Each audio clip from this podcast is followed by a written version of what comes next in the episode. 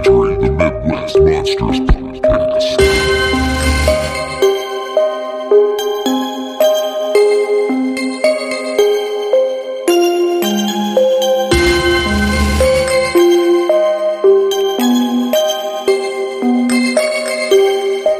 You are now entering the Midwest Monsters Podcast.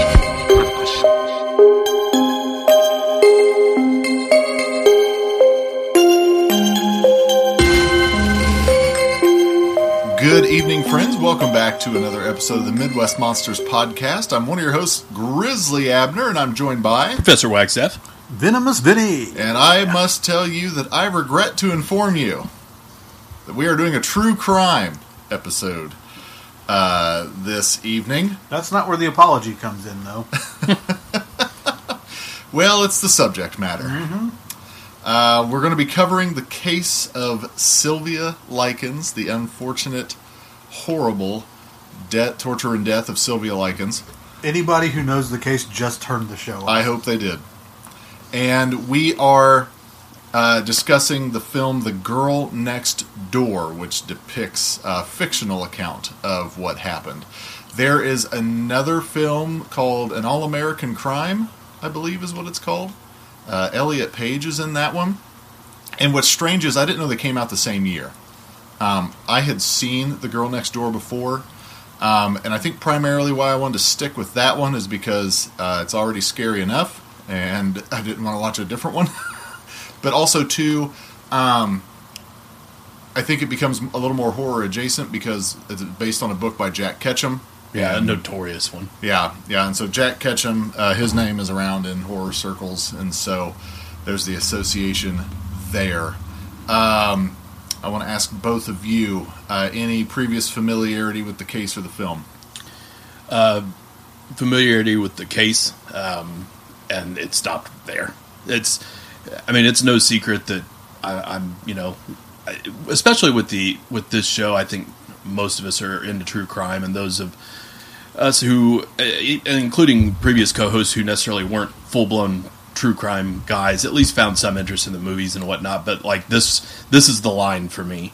That's why I won't be summarizing it either. I kind of said from jump when this was thrown, like, it's cool, we can cover it, but I'm not interested in summarizing the case because it takes a lot to get under my skin. This one troubles me as it does anybody. I'm not trying to take the self-righteous stance on this. Obviously, it's upsetting to everyone, but this one, there's a reason this one isn't covered on every true crime show. It's tough. And so beyond the actual case, I was never interested in seeing anything dramatized or any fictional spins with it. In that regard, covering it for this episode took me down that path that I would have otherwise never ventured down. So you had never seen the film before? Nope. Okay.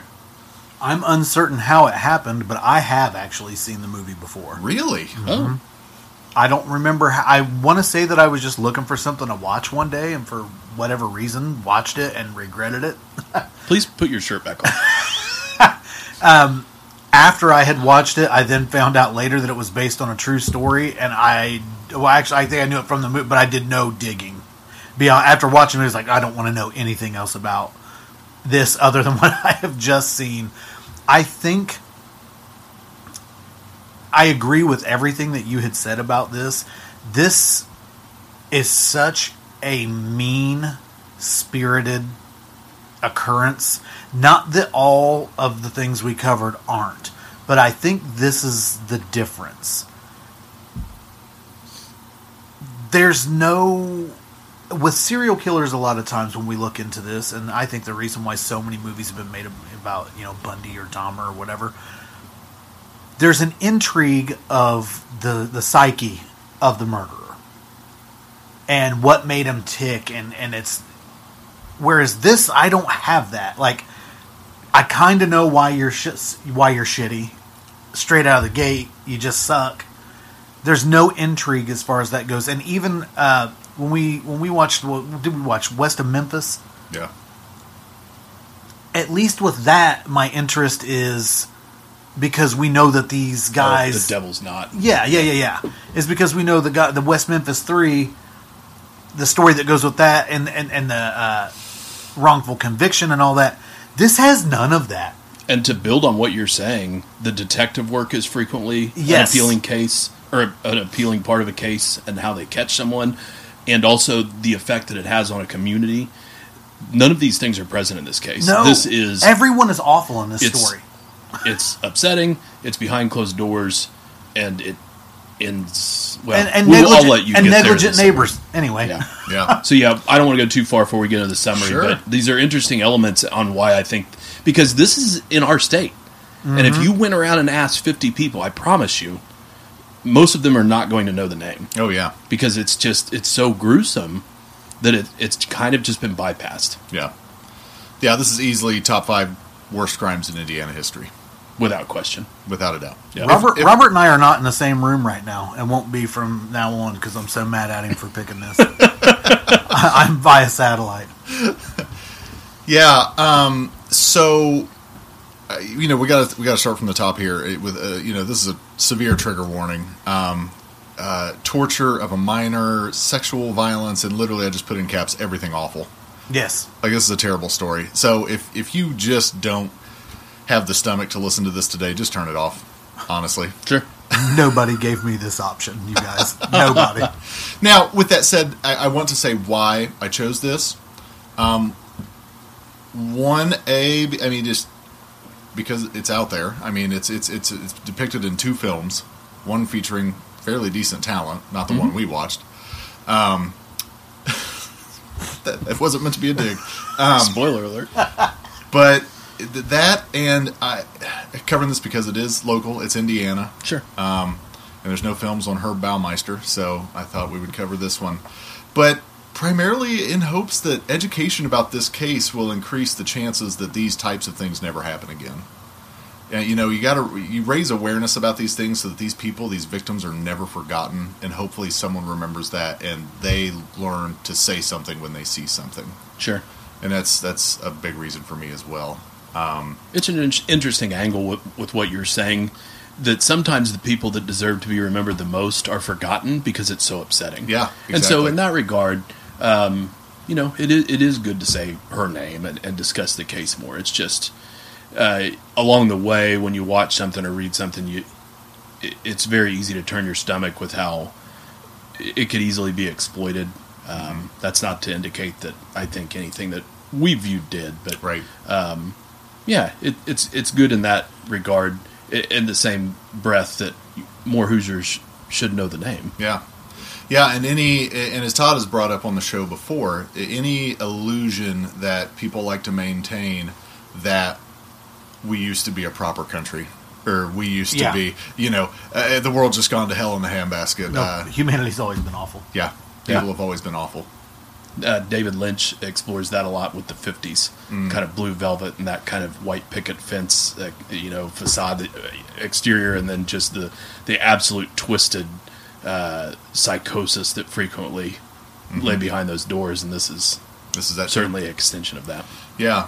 Absolutely. So, if anything, if there is a silver lining, by the end, when we get to the end of this story, this affected laws in Indiana, and it also created a Sylvia Likens, I want to say, like, child advocacy center over in Lebanon. So, Lebanon, Indiana, not the country. So, yeah. All right, let's just get into it, shall we? Sylvia Marie Likens was born January 3rd, 1949. She was the third of 5 children, born to carnival workers Lester Likens and his wife Elizabeth Betty Francis. She was born between 2 sets of fraternal twins, Daniel and Diana, and Benny and Jenny. Jenny Likens suffered from polio, causing one of her legs to be weaker than the other. She was afflicted with a notable limp and had to wear a steel brace on one leg. We go into that detail because Jenny is going to be sadly involved with this incident as well. Lester and Elizabeth's marriage was unstable. They often sold candy, beer, and soda at carnival stands around Indiana throughout the summer, moving frequently and regularly experiencing severe financial difficulties. Yeah, I think their occupational background is important to note as well, because that's what's going to get us into the situation that we are about to cover. Yes, all carnies are dangerous. Kidding. I was almost a carny one night. The Likens' sons regularly traveled with them in order to assist with their job, but Sylvia and Jenny were discouraged from doing the same, out of concern for their safety and education. As a result, both sisters frequently stayed with their relatives, often their grandmother. Sylvia has been described as a friendly, confident, and lively girl with long, wavy, light brown hair extending below her shoulders, and was known as Cookie to her friends. Although exuberant, Likens always kept her mouth closed when smiling due to a missing front tooth which she had lost while roughhousing with one of her brothers. She was fond of music, particularly the Beatles, and was notably protective of her markedly more timid and insecure younger sister, Jenny. On several occasions, the two sisters would visit a local skating rink where Sylvia would help Jenny skate by holding her hand while Jenny skated on her unaffected foot. I mean, we don't have to paint this portrait of her as a sweet girl, but if we're going to remember her the way she should be remembered, it should be this way. By June 1965, Sylvia and Jenny resided with their parents in Indianapolis. On July 3rd, their mother was arrested and jailed for shoplifting. Shortly thereafter, Lester arranged for his daughters to board with Gertrude Baniszewski. Sorry if I messed up on the Polish there. The mother of two girls with whom the sisters had recently become acquainted while studying at Arsenal Technical High School, Paula and Stephanie Baniszewski. At the time of this boarding agreement, Gertrude assured Lester she would care for his daughters until his return, as if they were her own children. And I think we all know that's not true. Mm. Shortly after the 4th of July holiday, the sisters moved in 3850 East New York Street in order for their father and their mother to travel to the East Coast with the carnival, with the understanding that Gertrude would receive weekly boarding fees of $20 to care for their daughters until they returned to collect Sylvia and Jenny in November of that year. Anything we want to say before I dive into Gertrude? Just that how quickly a normal, innocent childhood can be derailed.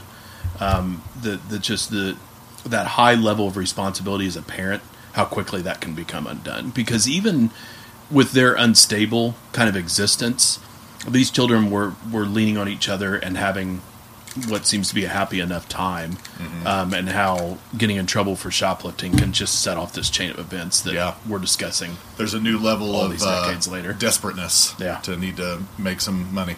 Right.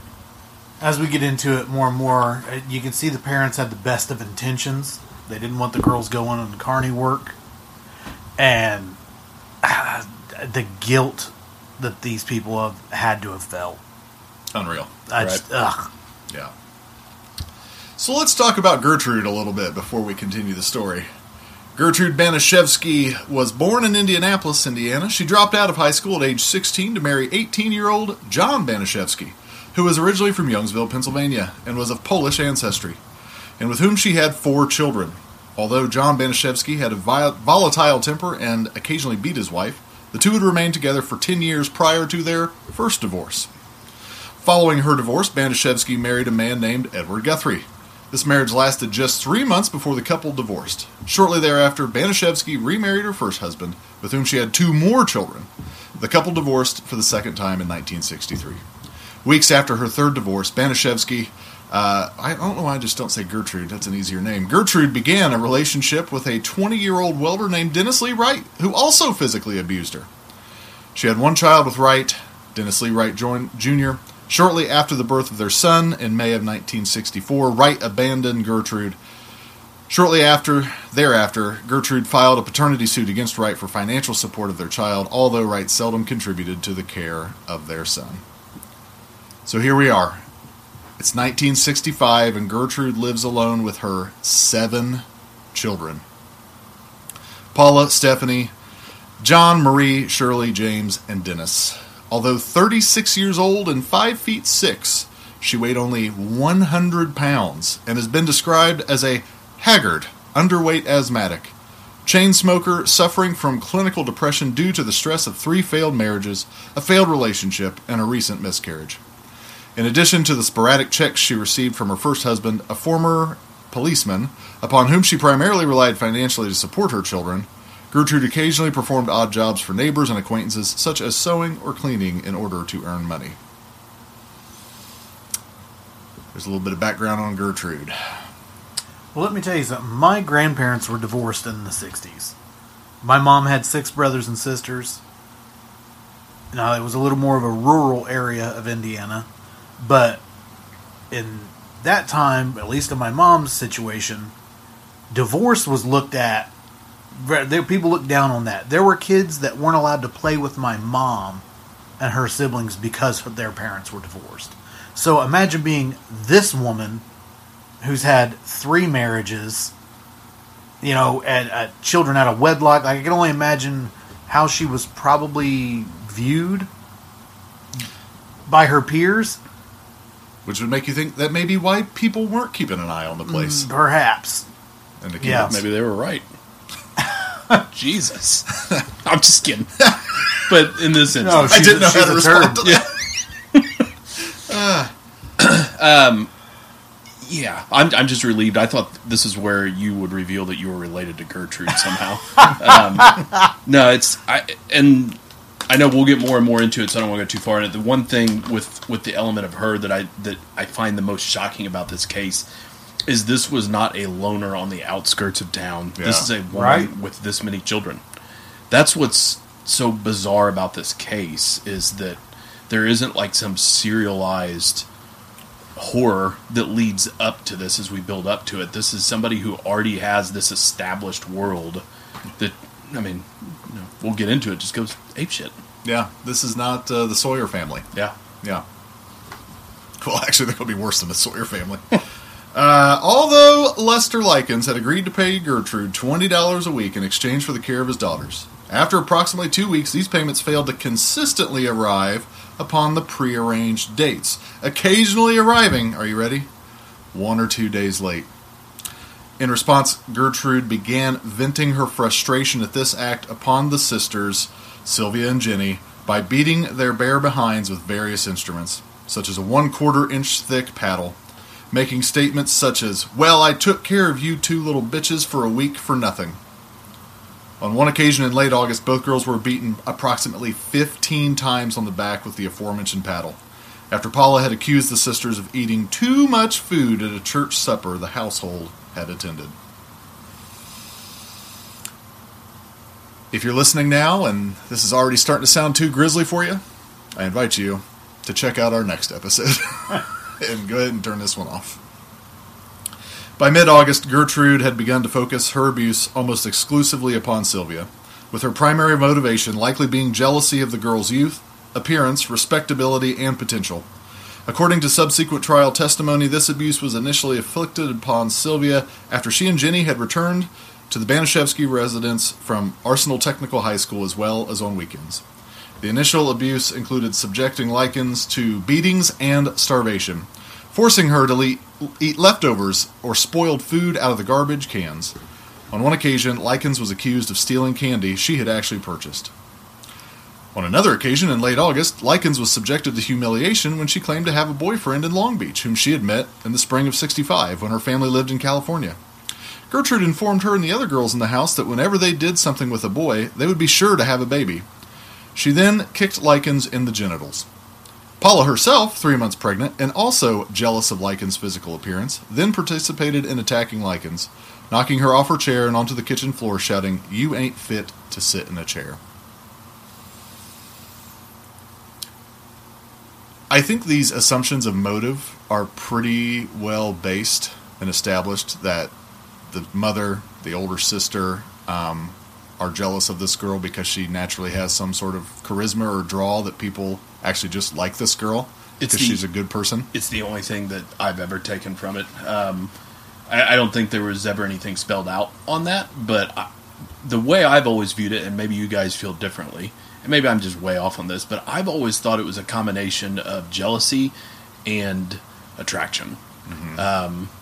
In a way that, as this started to get out of control, it unlocked something within Gertrude that maybe even wasn't premeditated with her, mm-hmm. that it just kept getting more and more out of control. And that's not to say that any kind of...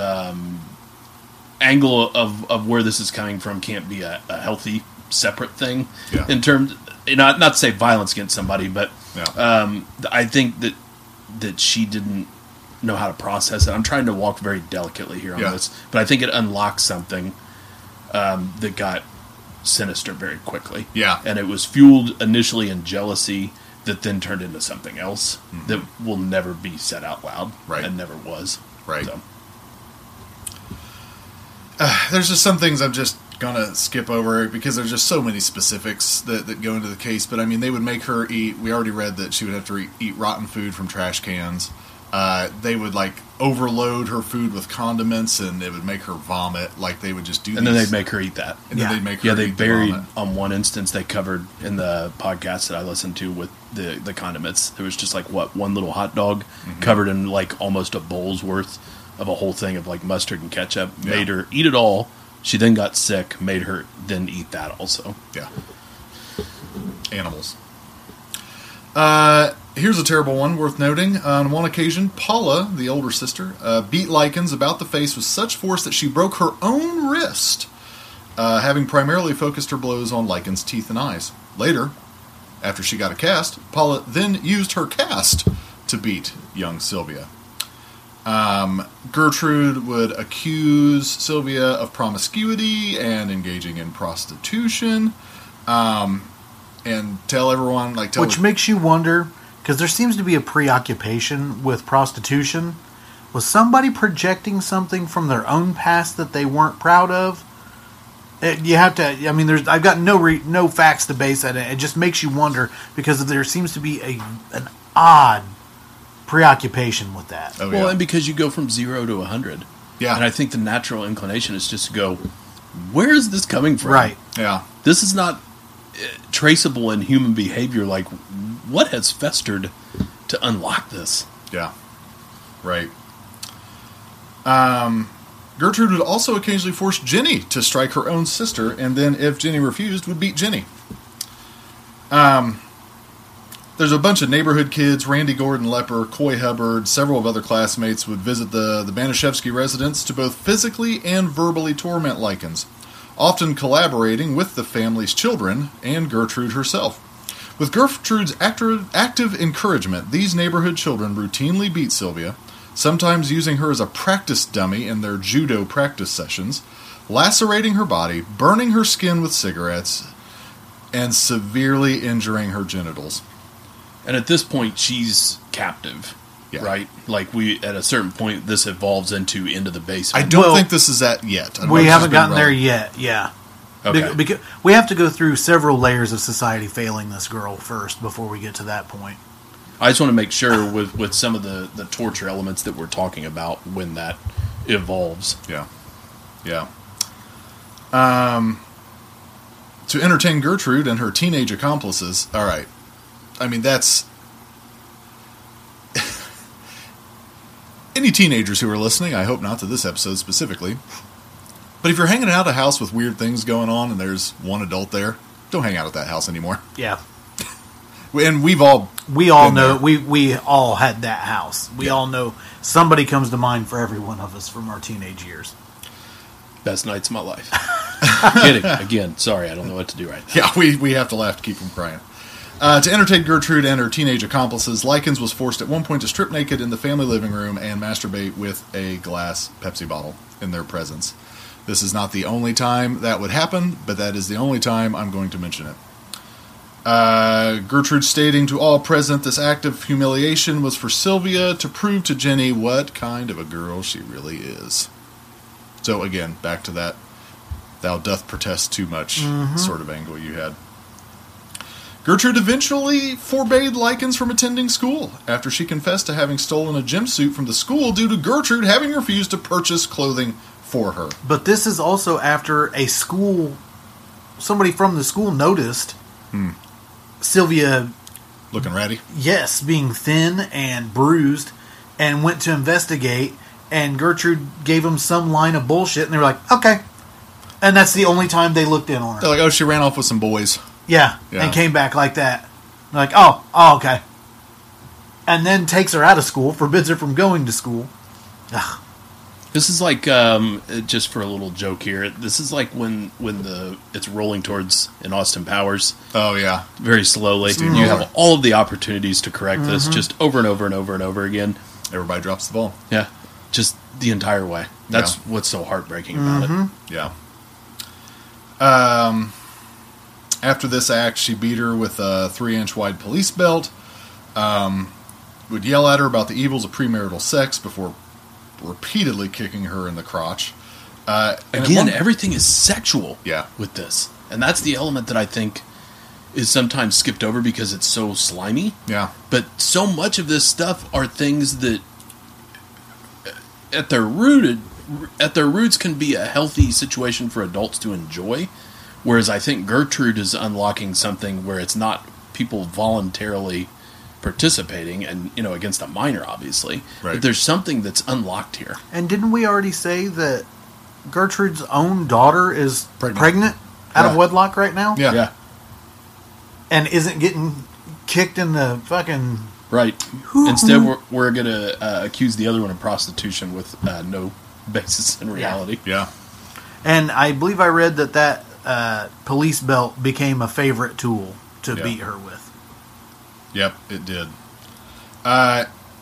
This particular beating was so bad that the younger daughter of Likens, or not Likens, Gertrude, the second daughter, tried to stop her mom, saying, "Hey, stop beating her. She didn't do anything this time. Humanity has entered the house. Somebody's speaking up here." Yeah.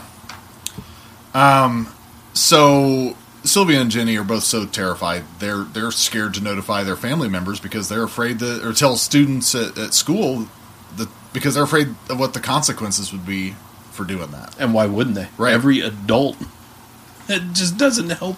Right. And I think it's something that a lot of people don't understand. They're like, well, they were dumb for not asking for help. It's like, you don't understand what an abused mindset does to people. Right. You have no idea. Especially when you witness firsthand every adult failing you. Yeah. Because you assume that's going to happen, and then the fallout from it is going to be more pain and violence. Their own adult sister that they run into in a park it's going to get too fails bad. Them.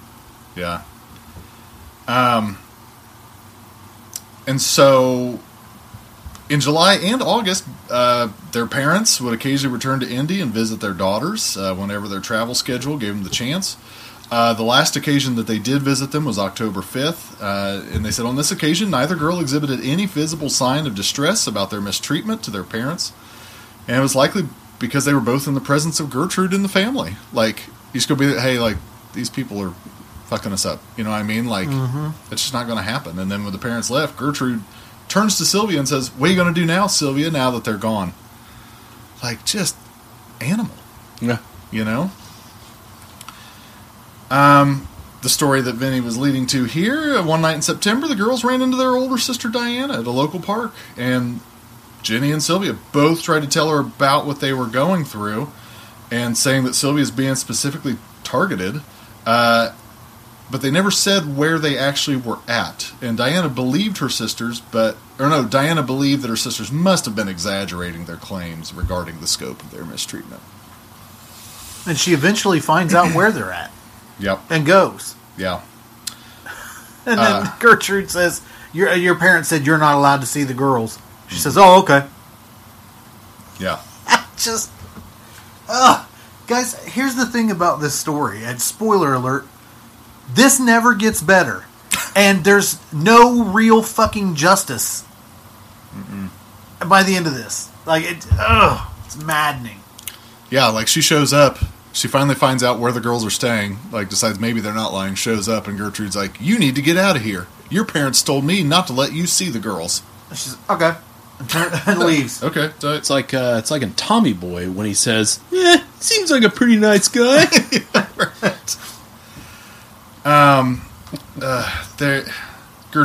Gertrude gets to the point of where now she's making Sylvia take scalding hot baths. Like, that fucks me up. And when she passes out, Gertrude beats her head on the side of the tub to wake her back up. Passes out from the pain. Yeah, I got nothing productive to add here. Yeah. It makes my blood boil every time, which I know is nothing noble. It's so frustrating, though. Right. Due to the increase in the frequency and brutality of torture and mistreatment, Sylvia became incontinent. This is where she gets moved to the basement. And she's also denied any access to a bathroom. And as a form of punishment for her incontinence, on October 6th, Gertrude throws Likens into the basement and ties her up. She was often kept naked, rarely fed, and frequently deprived of water. Occasionally, she was tied to the railing of the basement stairs with her feet barely touching the ground. Physical and mental torment such as this would occasionally pause when the Baniszewskis were watching their favorite television shows. They'd stop beating her long enough so they could watch Dick Van Dyke. Neighborhood children were also occasionally charged 5 cents apiece to see the display of Sylvia's body and to humiliate, beat, scald, burn, and ultimately mutilate her. Through her captivity in the basement, Gertrude frequently, with the assistance of her children and neighborhood children, restrained and gagged Likens before placing her in a bathtub filled with burning hot water and proceeding to rub salt in her wounds. Ugh. This one's too gross. I'm just not even going to say it. It just involves a child's diaper. Mm-hmm. And Sylvia, you can make the connection there yourself. Gertrude shouted, shortly thereafter, Gertrude shouted for Likens to return to the kitchen, then ordered her to strip naked and claimed, "You have branded my daughters, now I am going to brand you." And she began to carve the words, "I'm a prostitute and proud of it." Again, we go back to the same old, tired story. She began carving it into her abdomen with a heated needle. When Gertrude was unable to finish the branding, she instructed one of the neighborhood kids, 14-year-old Richard Dean Hobbs, to finish etching the words. And Gertrude then took Jenny to a nearby grocery store. And what Hobbs would later insist were short, light etchings, he continued to brand the text into her abdomen as she clenched her teeth and moaned. At what point are you this kid, and the lady who told you to do this even leaves, but you keep doing it? And again, 14, you know. There's still something wrong with you. Yeah. Both Hobbs and the 10-year-old Shirley Baniszewski then led Likens into the basement, where each proceeded to use an anchor bolt in an attempt to burn the letter S onto her, although they applied one section of the loop backwards, and this deep burn scar would resemble the number 3. That night, Sylvia confided to her sister Jenny. She said, "Jenny, I know you don't want me to die, but I'm going to die. I can tell it." Imagine, yeah. Also, on top of the physical shit, and Gertrude, after they burn that shit into her body, says, "Well, Sylvia, what are you going to do now? No one's ever going to want to marry you now." Yeah. You can't ever take your clothes off in front of anybody. Like, just, God damn. I got nothing. Yeah. Then, the following day, Gertrude makes Sylvia write a letter to her parents to explain all this away because they plan to kill her now. And so... yeah, you're going to dump her off in the woods. And this just shows how absolutely fucking stupid Gertrude is. Yeah. The approach to this doesn't even make sense. Like, yeah, what you're creating wouldn't exist. But, go ahead. Yeah. After writing the letter, she was then again tied to the stair railing, offered crackers to eat, and she refused them and said, "Give them to the dog, I don't want it." And so Gertrude got very upset and shoved those crackers into her mouth. Also because she physically couldn't eat crackers because she'd been so deprived of water. So dehydrated. That she didn't have the saliva to break it down to eat it. Yeah.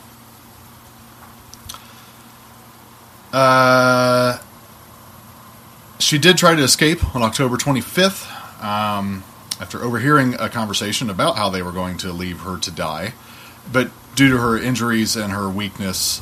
I mean, Gertrude caught her before she could get anywhere, you know, to try and escape. And she tried to force crackers into her mouth before repeatedly striking her in the face with a curtain rod until sections of the curtain rod were bent into right angles. Coy Hubbard, one of the neighborhood kids, then took the curtain rod from Gertrude and struck Sylvia one further time, rendering her unconscious. Gertrude then dragged Sylvia back into the basement. By the morning of October 26th, Sylvia was unable to either speak intelligibly or correctly coordinate the movement of her limbs. Gertrude moved Sylvia into the kitchen and, having propped her back against the wall, attempted to feed her a donut and a glass of milk. She threw Likens to the floor in frustration when Sylvia was unable to correctly move the glass of milk to her lips. She was then returned to the basement. In attempts to wash Sylvia, a laughing John Baniszewski sprayed her with a garden hose brought to the house that afternoon by Randy Lepper at Gertrude's request. Likens again desperately attempted to exit the basement but collapsed before she could reach the stairs. In response to that, Gertrude stomped on Sylvia's head before standing and staring at her for several moments. Shortly after 5:30, Richard Hobbs returned to the house and immediately proceeded to the basement. He slipped on the wet basement stairs and fell heavily to the floor of the basement before he confronted with the sight of Stephanie crying and cuddling Likens' emaciated and lacerated body after she had been ordered by her mother to clean Sylvia. Stephanie and Richard then decided to give Sylvia a warm, soapy bath and dress her in new clothes. Then they laid her upon a mattress in one of the bedrooms as Sylvia muttered her final wish that her daddy was here and that Stephanie would take her home. Stephanie then turned to her younger sister Shirley, exclaiming, "Oh, she'll be all right." When Stephanie realized that Sylvia was not breathing, she attempted to apply mouth-to-mouth resuscitation as Gertrude repeatedly shouted to the children in the house that Likens was faking her death. Likens was 16 years old when she finally succumbed to her injuries. But that wasn't enough for Gertrude. Nope. She began to beat her corpse with a book, shouting, "Faker, faker," in order to try and wake her up. However, she soon panicked and asked Richard Hobbs to call the police from a nearby payphone. When the police arrived at her house, Gertrude led the officers to Sylvia's emaciated, extensively bludgeoned, and mutilated body lying upon a soiled mattress in the bedroom before handing them the letter she had forced Sylvia to write previously by her dictation. She also claimed she had been doctoring the child for an hour or more prior to her death, having applied rubbing alcohol to her wounds in a futile attempt at first aid before she had died. Now, she added that Sylvia had earlier run away from home with several teenage boys before returning to the house earlier that afternoon, topless and clutching that note. Clutching a Bible, Paula Baniszewski, having stated to all present in the household that Sylvia's death was meant to happen, then glanced in Jenny's direction and calmly stated, "If you want to live with us, Jenny, we'll treat you like our own sister." As previously instructed by Gertrude, Jenny Likens recited the rehearsed version of events leading to Likens' death to police before whispering to the officers, "You get me out of here and I will tell you everything." Well, that statement was just enough for the police to arrest Gertrude, Paula, Stephanie, and John on suspicion of Sylvia's murder within hours of the discovery of her body. The same day, Coy Hubbard and Richard Hobbs were also arrested and charged with the same offenses. The three eldest children, plus Coy Hubbard, were placed in the custody of a nearby juvenile detention center. The younger children and Richard Hobbs were detained at the Indianapolis Children's Guardians Home. All were held without bail, pending trial. Sounds great right now, doesn't it? Sounds like justice is about to be served, doesn't it? Shit. Nope. Keeps getting worse, doesn't it, fellas? Yeah, they're, oh, yeah, yes. Universe delivers more than our system does. Yeah. Well, initially... Now, Gertrude's going to fess up to all this, right? Right. Initially, Gertrude denied any involvement in her death, and she had confessed to having known the kids, particularly her daughter Paula and Coy Hubbard, had physically and emotionally abused Sylvia, stating, "Paula did most of the damage and Coy did a lot of the beating." Gertrude further admitted to having forced the girl to sleep in the basement on probably like 3 occasions when she had wet the bed. She became evasive when one officer stated the likely reasons Likens had become incontinent were her mental distress and injury to her kidneys. And Gertrude's like, "I'm sorry, I don't follow."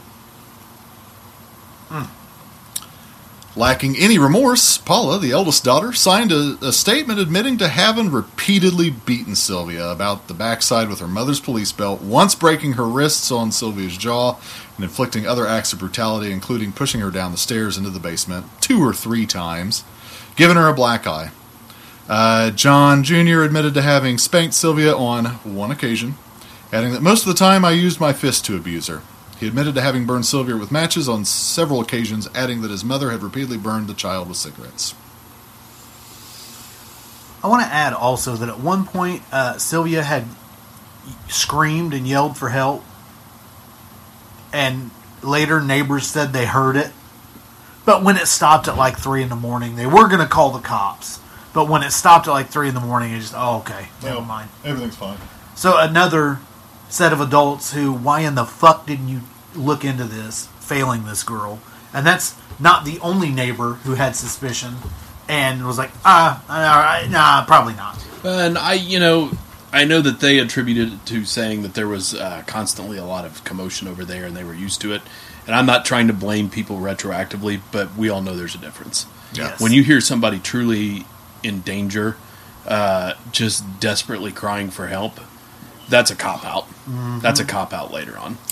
To say that that blended in with what you heard regularly. Mm-hmm. That's bullshit. I'm sorry. In my old neighborhood, where we lived before we moved here, which is just a half mile away, like, a pretty quiet neighborhood, and I heard some girl screaming bloody murder one time, and I'm like, what in the actual fuck is that? Like, you know the difference. Well, cops were there within, like, 5 minutes. You know what I mean? Like, mm-hmm. Everyone knew that that was not a natural sound. Right. How? And you're telling me that with all of these neighborhood kids involved, nobody had any inkling. Nobody overheard a kid saying anything. I'm sorry, human beings by nature cannot keep secrets. No. And the more human beings you bring into a secret, the more likely someone's going to snitch. You cannot tell me somebody didn't. Well, and I don't know if we're just getting into the kind of the full blown post event right now. Sure, yeah, that's what we're at. That's the thing that I think is kind of singular with this case is that Gertrude didn't put a lot of effort into protecting that. No, I mean they were literally had people trying to monetize this. I mean they're bringing in outsiders. If you had somebody who truly was trying to do something diabolical and secretive about it, you aren't letting neighborhood kids in. Yeah. And I think that is what is most fascinating and equally upsetting about this, is that outsiders came in to join, and not a good look for our state. Jim Jones, and groupthink and kind of following and these interesting conversations on mob mentality and things getting out of control.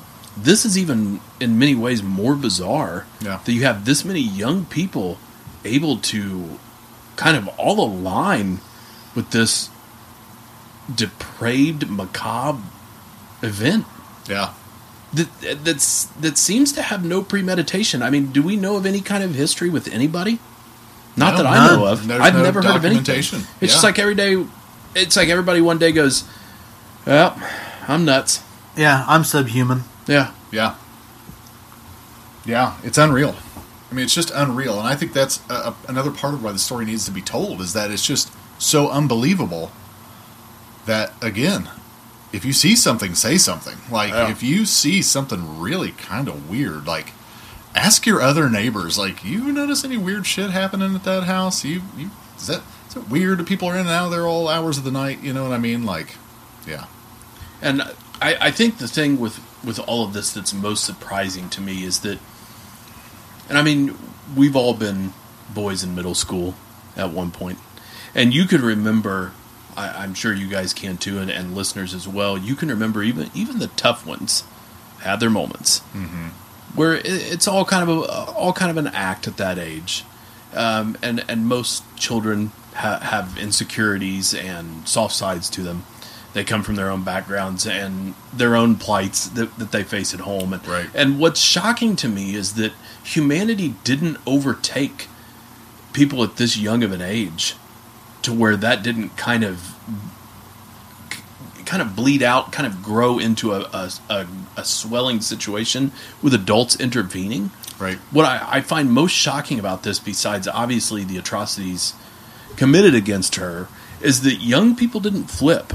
Because peer pressure's a bitch at that age. Oh, yeah. But eventually, most kids have that moment where they go, I don't care if I'm uncool. This is too much. Yeah. And especially with this. That's what I find most surprising about this, is how everybody kind of just stayed in the groove with it and seemed to enjoy it. I mean, and I think that's why it's not talked about as much, because it's an ugly side of humanity. It leaves people shook. Yeah. Myself included. It's just, it's rough. Yeah. Yeah, it's awful. Yeah. So let's get into how the justice system failed. Yes. The trial of the 5 defendants lasted 17 days before the jury retired to consider its verdict. On May 19, 1966, after deliberating for 8 hours, the panel of 8 men and 4 women found Gertrude Baniszewski guilty of first-degree murder, recommending a sentence of life imprisonment. Paula Baniszewski was found guilty of second-degree murder, and Hobbs and Hubbard and John were found guilty of manslaughter. Upon hearing Judge Rabb pronounce the verdicts, Gertrude and her children burst into tears and attempted to console each other as Hobbs and Hubbard remained impassive.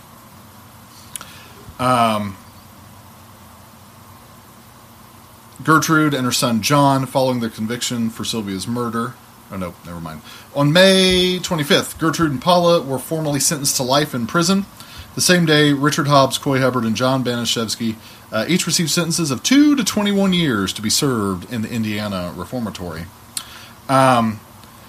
It's interesting to note that this was also a case where they determined that they did not get fair trials because it took place in the county in which it happened, and crimes of this magnitude are not meant to do so. So they got retried. That is Gertrude and Paula, that is. Paula this time opted to plead guilty to voluntary manslaughter rather than face a retrial. She was sentenced to serve a term of between 2 and 20 years imprisonment for her part in Likens' abuse and death. Despite twice unsuccessfully having attempted to escape from prison in 1971, she was released in December of 72. Gertrude, again, however, was convicted of first-degree murder and sentenced to life in prison. So this is our happy ending, right? Wrong. Over the course of the following 14 years, Gertrude became known as a model prisoner at the Indiana Women's Prison. She worked in the prison sewing shop and was known as somewhat of a den mother to younger female inmates, becoming known to some within the prison by the nickname Mom. By the time of Gertrude's ultimate parole in 1985, for those of you struggling to do the math, she served 19 years. She changed her name to Nadine Van Fossen and moved to Iowa and described herself as a devout Christian. News of Gertrude's impending parole hearing created an uproar throughout Indiana, as it should have. Jenny Likens and other immediate family members of Sylvia vehemently protested against any prospect of her release. The members of 2 anti-crime groups also traveled to Indiana to oppose Gertrude's potential parole and to publicly support the Likens family. Members of both groups initiated a sidewalk picket campaign. Over the course of 2 months, these groups collected over 40,000 signatures from the people of Indiana, including signatures obtained from outraged citizens who were too young to contemporarily recall the case. All signatures gathered demanded that Gertrude remain incarcerated for the remainder of her life. Guess what? She got out. Yep. It's like she shoplifted or something. Yeah. Hell, people are sitting in jail for pot longer than that these days. Yep. At her parole hearing, she said she wished that Likens' death could be undone, although she minimized her responsibility for any of her actions, stating, "I'm not sure what role I had in her death because I was on drugs. I never really knew her. I take full responsibility for whatever happened to Sylvia." Taking Gertrude's good conduct in prison into account, the parole board let her go in December of 85. Following her 85 release... no, we already covered that. She lived in relative obscurity in Laurel, Iowa, until her death due to lung cancer in 1990 at the age of 61. And at this moment, I like to think of what Vinny always says. What do you say about shitheads who get cancer? Fuck them. Cancer is too good for some people. Yeah. You know? Yeah. After her 1972 parole, Paula only did 6 years, the oldest daughter. She worked as an aide to a school counselor for 14 years in Iowa. Unbelievable. Having changed her name to Paula Pace and concealing the truth regarding her criminal history when applying for the position. She was fired in 2012 when people figured out who she actually was.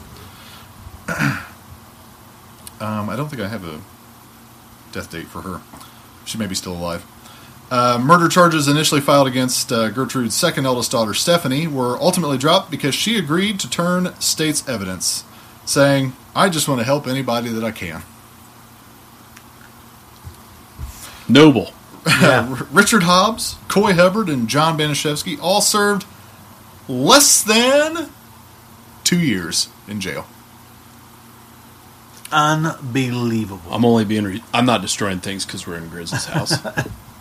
Hobbs died of lung cancer at the age of 21. I was going to say, I do find it interesting, some of the outcomes for people. Yeah. Lung cancer at 21. Yeah, 4 years after getting out of jail. He's known to have suffered at least one nervous breakdown in that time. Fuck him.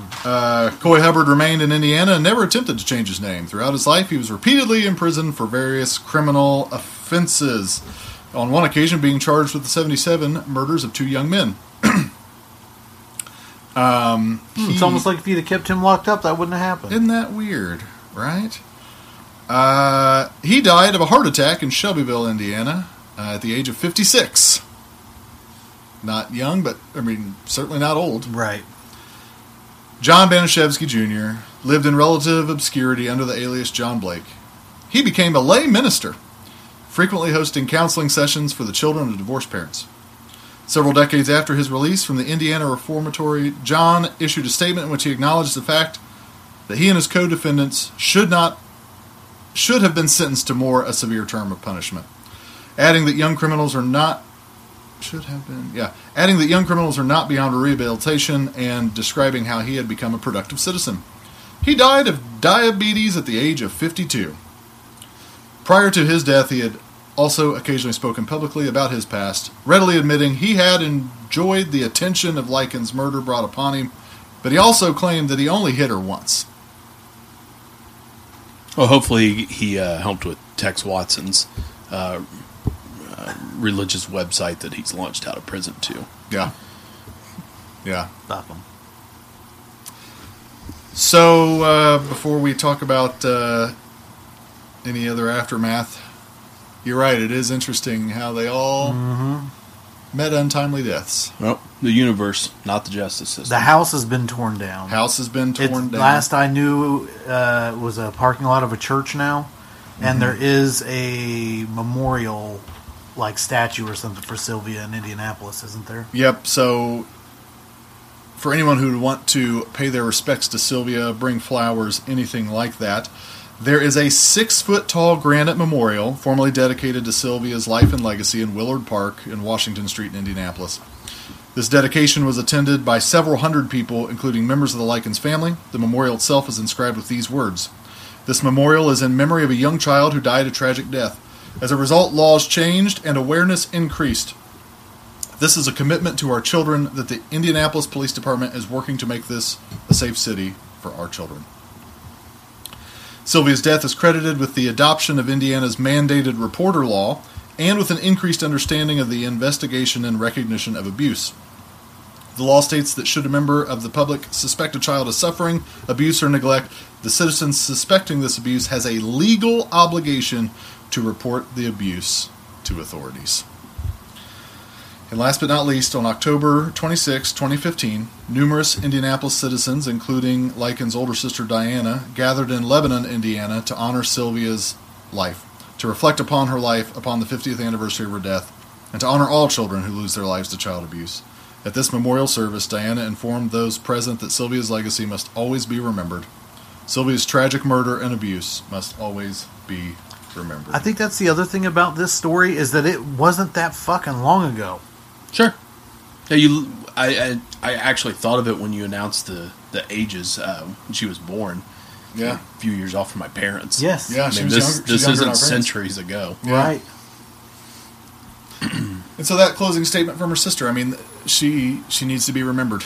Yes, I've actually, not to be hokey here, but I've had, just to keep things human, a nice picture of her on my phone while we discuss this stuff. I encourage you to Google pretty pictures of her, because it's a tough subject. They put a nice picture of her on her casket at her funeral, so that people would remember her that way. Yeah, yeah. Nice job covering. That's not an easy topic to prepare for. It's not easy, and I tried to keep it as succinct as possible. But you did good. I mean, that's on the one hand, you don't want to get into details, but on the other hand, you don't want to gloss over. You have to let people know what she went through. Yeah. Ugh. Nice job. And you have to understand the depths of inhumanity that people are capable of. Depravity. Yeah. I think what's most unique to this story is there is no relief.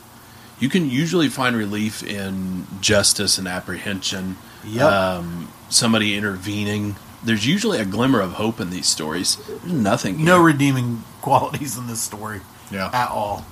Yeah. At all. This literally was uncovered because they went too far, and they were like, well, party's over, let's deal with it. I mean, nobody stepped in and helped. No. It's tough. It really is. It's awful. Thanks for picking it. Yeah, you're welcome. So let's talk about the film, The Girl Next Door. I don't suspect this will be a long conversation. In some ways, this movie is worse than The Case. So we've got The Girl Next Door, which came out in 2007, which is the same year as the other film, An All-American Crime. Let us know if you've seen that one. Girl Next Door was directed by Gregory Wilson and written by Daniel Ferrens, but based on the book written by the notorious Jack Ketchum. This is a fictional account of the case and what really happens. Some of the top billing is William Atherton. We're kind of hearing the story from his point of view. It's as though we're hearing him as an adult now, talking about what he witnessed as a child. And he's like a legendary asshole of movies of our generation growing up.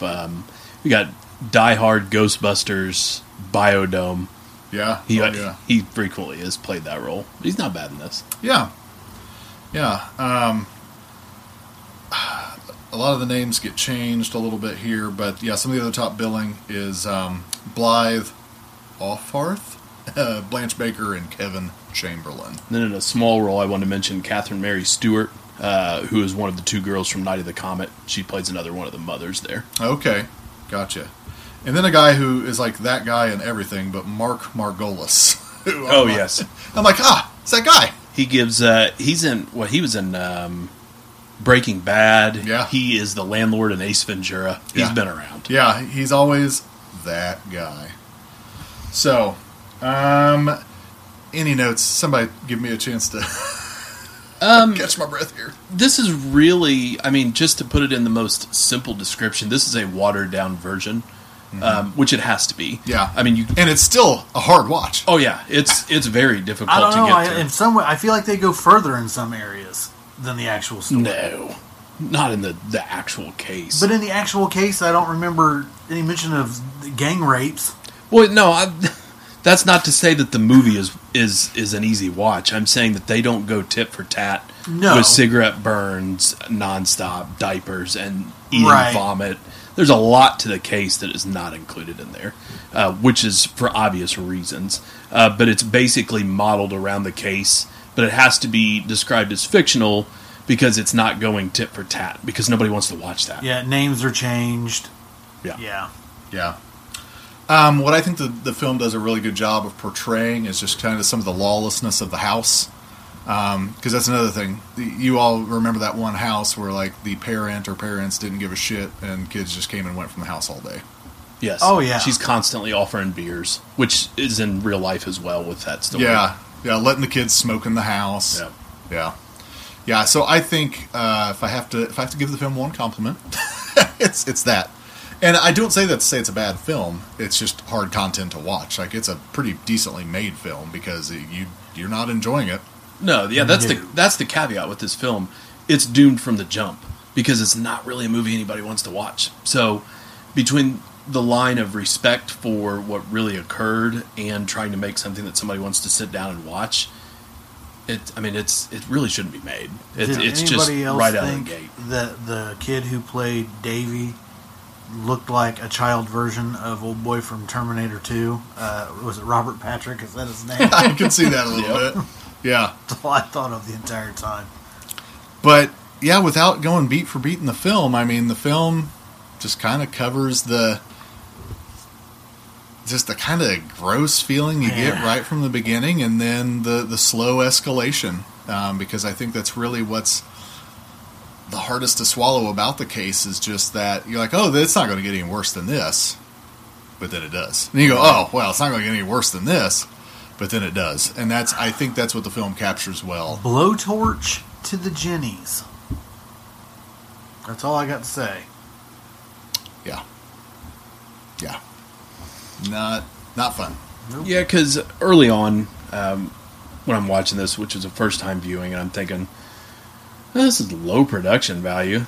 It's not the most air of respect here for a real event that occurred. And then I thought, why would there be production value? Nobody's going to think this is going to make money. I'm kind of shocked that it even got made and that there's even a name you recognize in it. You get into cheap imitation 50s music because there's no money to get the rights to that stuff. Music. Which, again, just skip it. We don't need that in there. Yeah. Which is why it kind of surprises me that they didn't tweak the fictionalized story to take place in a more modern era, because anytime you do a period piece, it's going to be expensive. Right. For costuming and exteriors and cars and all that. I didn't appreciate that the Indiana kids are discussing how it's okay if it's your second cousin. I think the quote is second cousin makes a difference. And I was like, hold on. Just don't paint us with a broad stroke here. When they're doing pranks with snakes for fun, fuck those kids. These are not my people. It's just that... I mean, I will say with some of the acting... There were glimmers of some talent in there. I thought that the handicapped sister, the disabled girl, Susan, I thought she was a good actress. Yeah. I thought that Ruth was very convincing in you making... Oh, if I saw that actress in the street, I'd probably put hands on her. Yeah. And then, we can talk about some of the finality of it, I guess, in a minute. But like the time I punched that kid who played Joffrey on... But I did think there were... I shit on kind of the production value of it and kind of the necessities that they really couldn't get around. There were some decent things in there in terms of acting. Not all of them. There's some atrocious acting in there. Terrible acting. Yeah, you're right. The Ruth character, the Gertrude character, it's like she plays that emaciated, kind of nothing going on behind the eyes, smoking, desperate kind of role pretty well. Mm-hmm. Yeah. Well, should we wrap it up? Please. Yeah, I was just going to say, I really don't like when the cop leaves the victims with the dangerous adult. Yeah. Once this has been uncovered and he just bounces out of the room, I'm like... I get it. We know what we know about the case, but just for practical sake here, what are we doing? Yeah, that's not happening. That. That was frustrating, but I want to point out that I was very surprised with the ending being thoughtful. Mm-hmm. Yes, with William Atherton's character. Yeah, that caught me off guard because I was very concerned with Ketchum's book and a movie being made out of it that this was kind of be a sleazy. I don't want to say cash grab, but somewhere in the middle of that. Yeah. And it was a nice ending. Yeah. Yeah, it didn't leave you with as terrible of a taste in your mouth. Yeah, I was surprised with the reflection of him in the water there and remembering back to being a part of that. Well, and do you know why the movie gave you a little more satisfaction? Because Davey clocks Ruth in the head with a fucking crutch and knocks her unconscious. You get to see a little bit of retribution. Yeah. Intervention at some point from somebody. Yeah. Yeah. That's true. And he's the one who tells his dad, right? Yep. Yeah. Yeah. Okay. Let's land the plane.